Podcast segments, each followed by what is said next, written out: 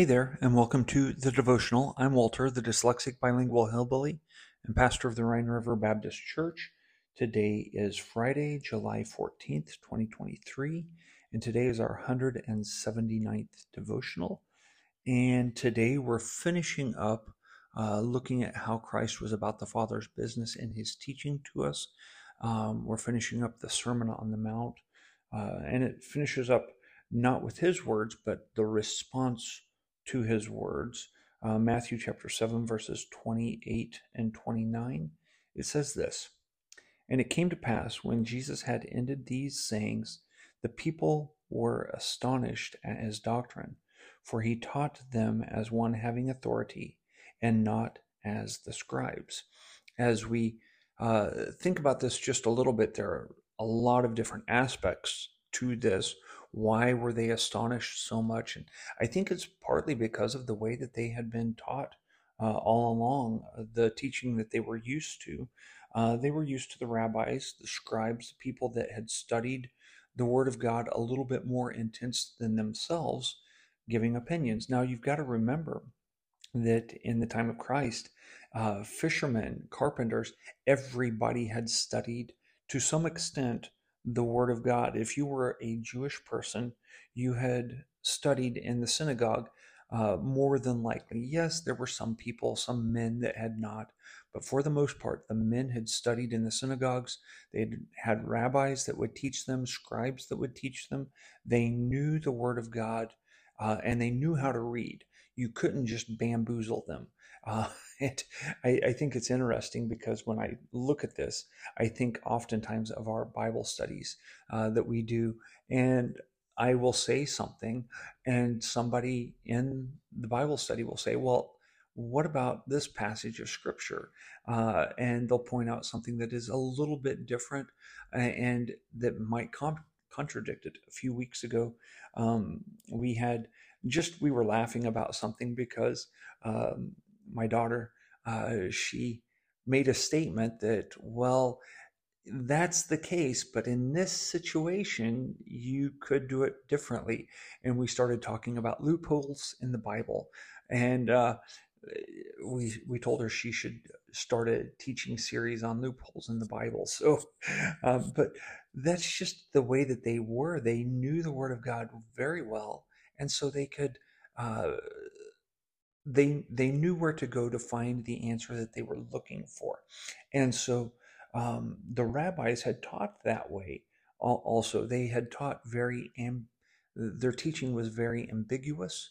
Uh, they would say one thing but it's not necessarily if you think back to you know my favorite movie is the fiddler on the roof. And when they're getting to the dance scene uh, at the wedding they they ask the rabbi if if it's a sin for men and women to dance together. And he says, well, it's not exactly a sin.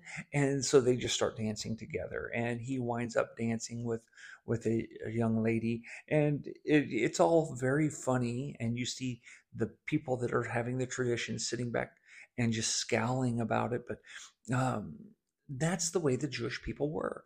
Uh, they didn't have yes, he was an authority figure, but he didn't really have the authority. It's not technically a sin. He couldn't say authoritatively.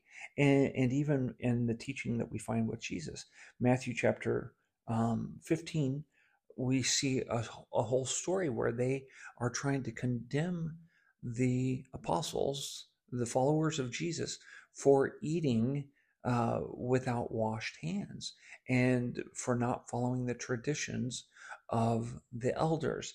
And Jesus points out to them, it says this in, in, chapter, in verse 3 of chapter 15. It says, But he answered and said unto them, Why do ye also transgress the commandments of God by your traditions?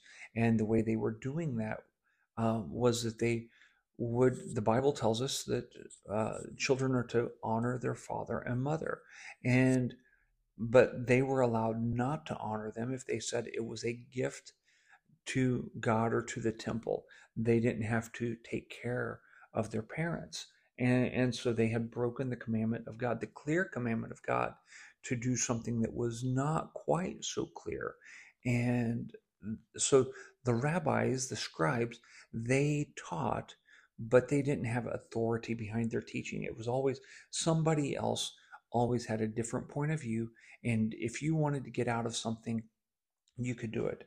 Um, in our preaching, we've talked a, a little bit about um, divorce. And yes, it's a very difficult subject, but that's one that they tried to te- trip Jesus up on was the the issue of divorce, and um, that was one of those areas where yes, the Word of God says this, but if your wife displeases you in any way, shape, or form, you're allowed to divorce her, and that was their teaching, uh, and Jesus let them know that that was not right.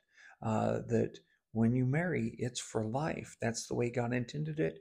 And the only reason for divorce is because somebody there has a hard heart. And God knew that. Uh, and that's why Moses gave the writing of a divorce. So uh, that hard heartedness, um, God understood that. And he was trying to protect uh, women, in my opinion. He was trying to protect the women. And so that they didn't get abused more than than what they already were. So um, that's why the, the people were so astonished. They didn't have clear authority. The the rabbis, the the scribes, they really struggled to have clear authority. So when they come to Jesus' teaching, they say he taught as one having authority.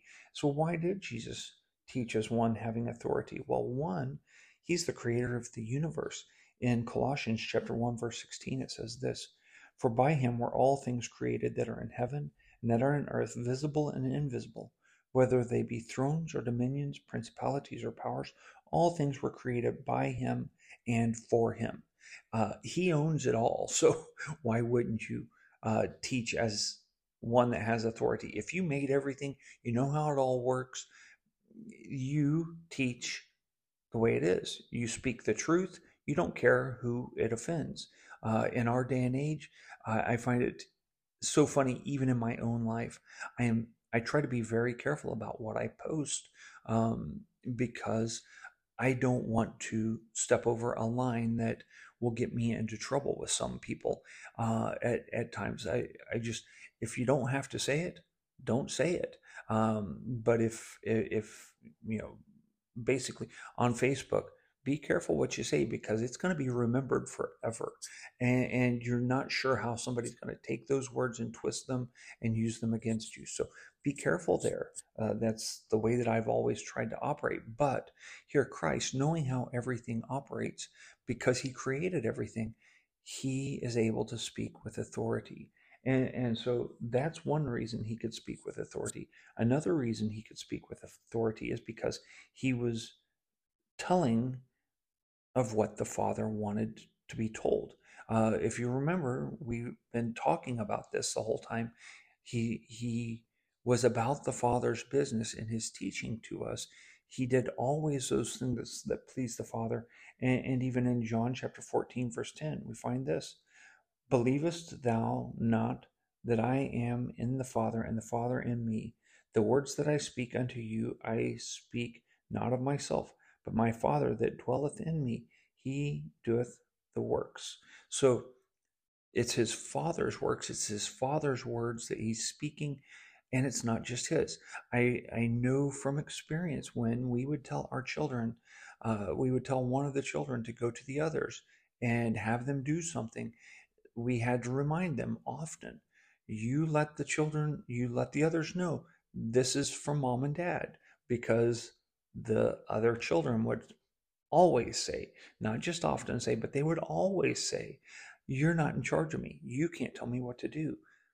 But if they knew it came from mom and dad, yes, you can. The Father sent the Son to be the Savior of the world. That's plain. That's that's obvious. For God so loved the world that he gave his only begotten Son, that whosoever believeth in him should not perish but have everlasting life. So we see how that uh, the Father sent the Son, and the Christ was speaking the words of the Father. That's why he was anointed, is because he did what pleased the Father.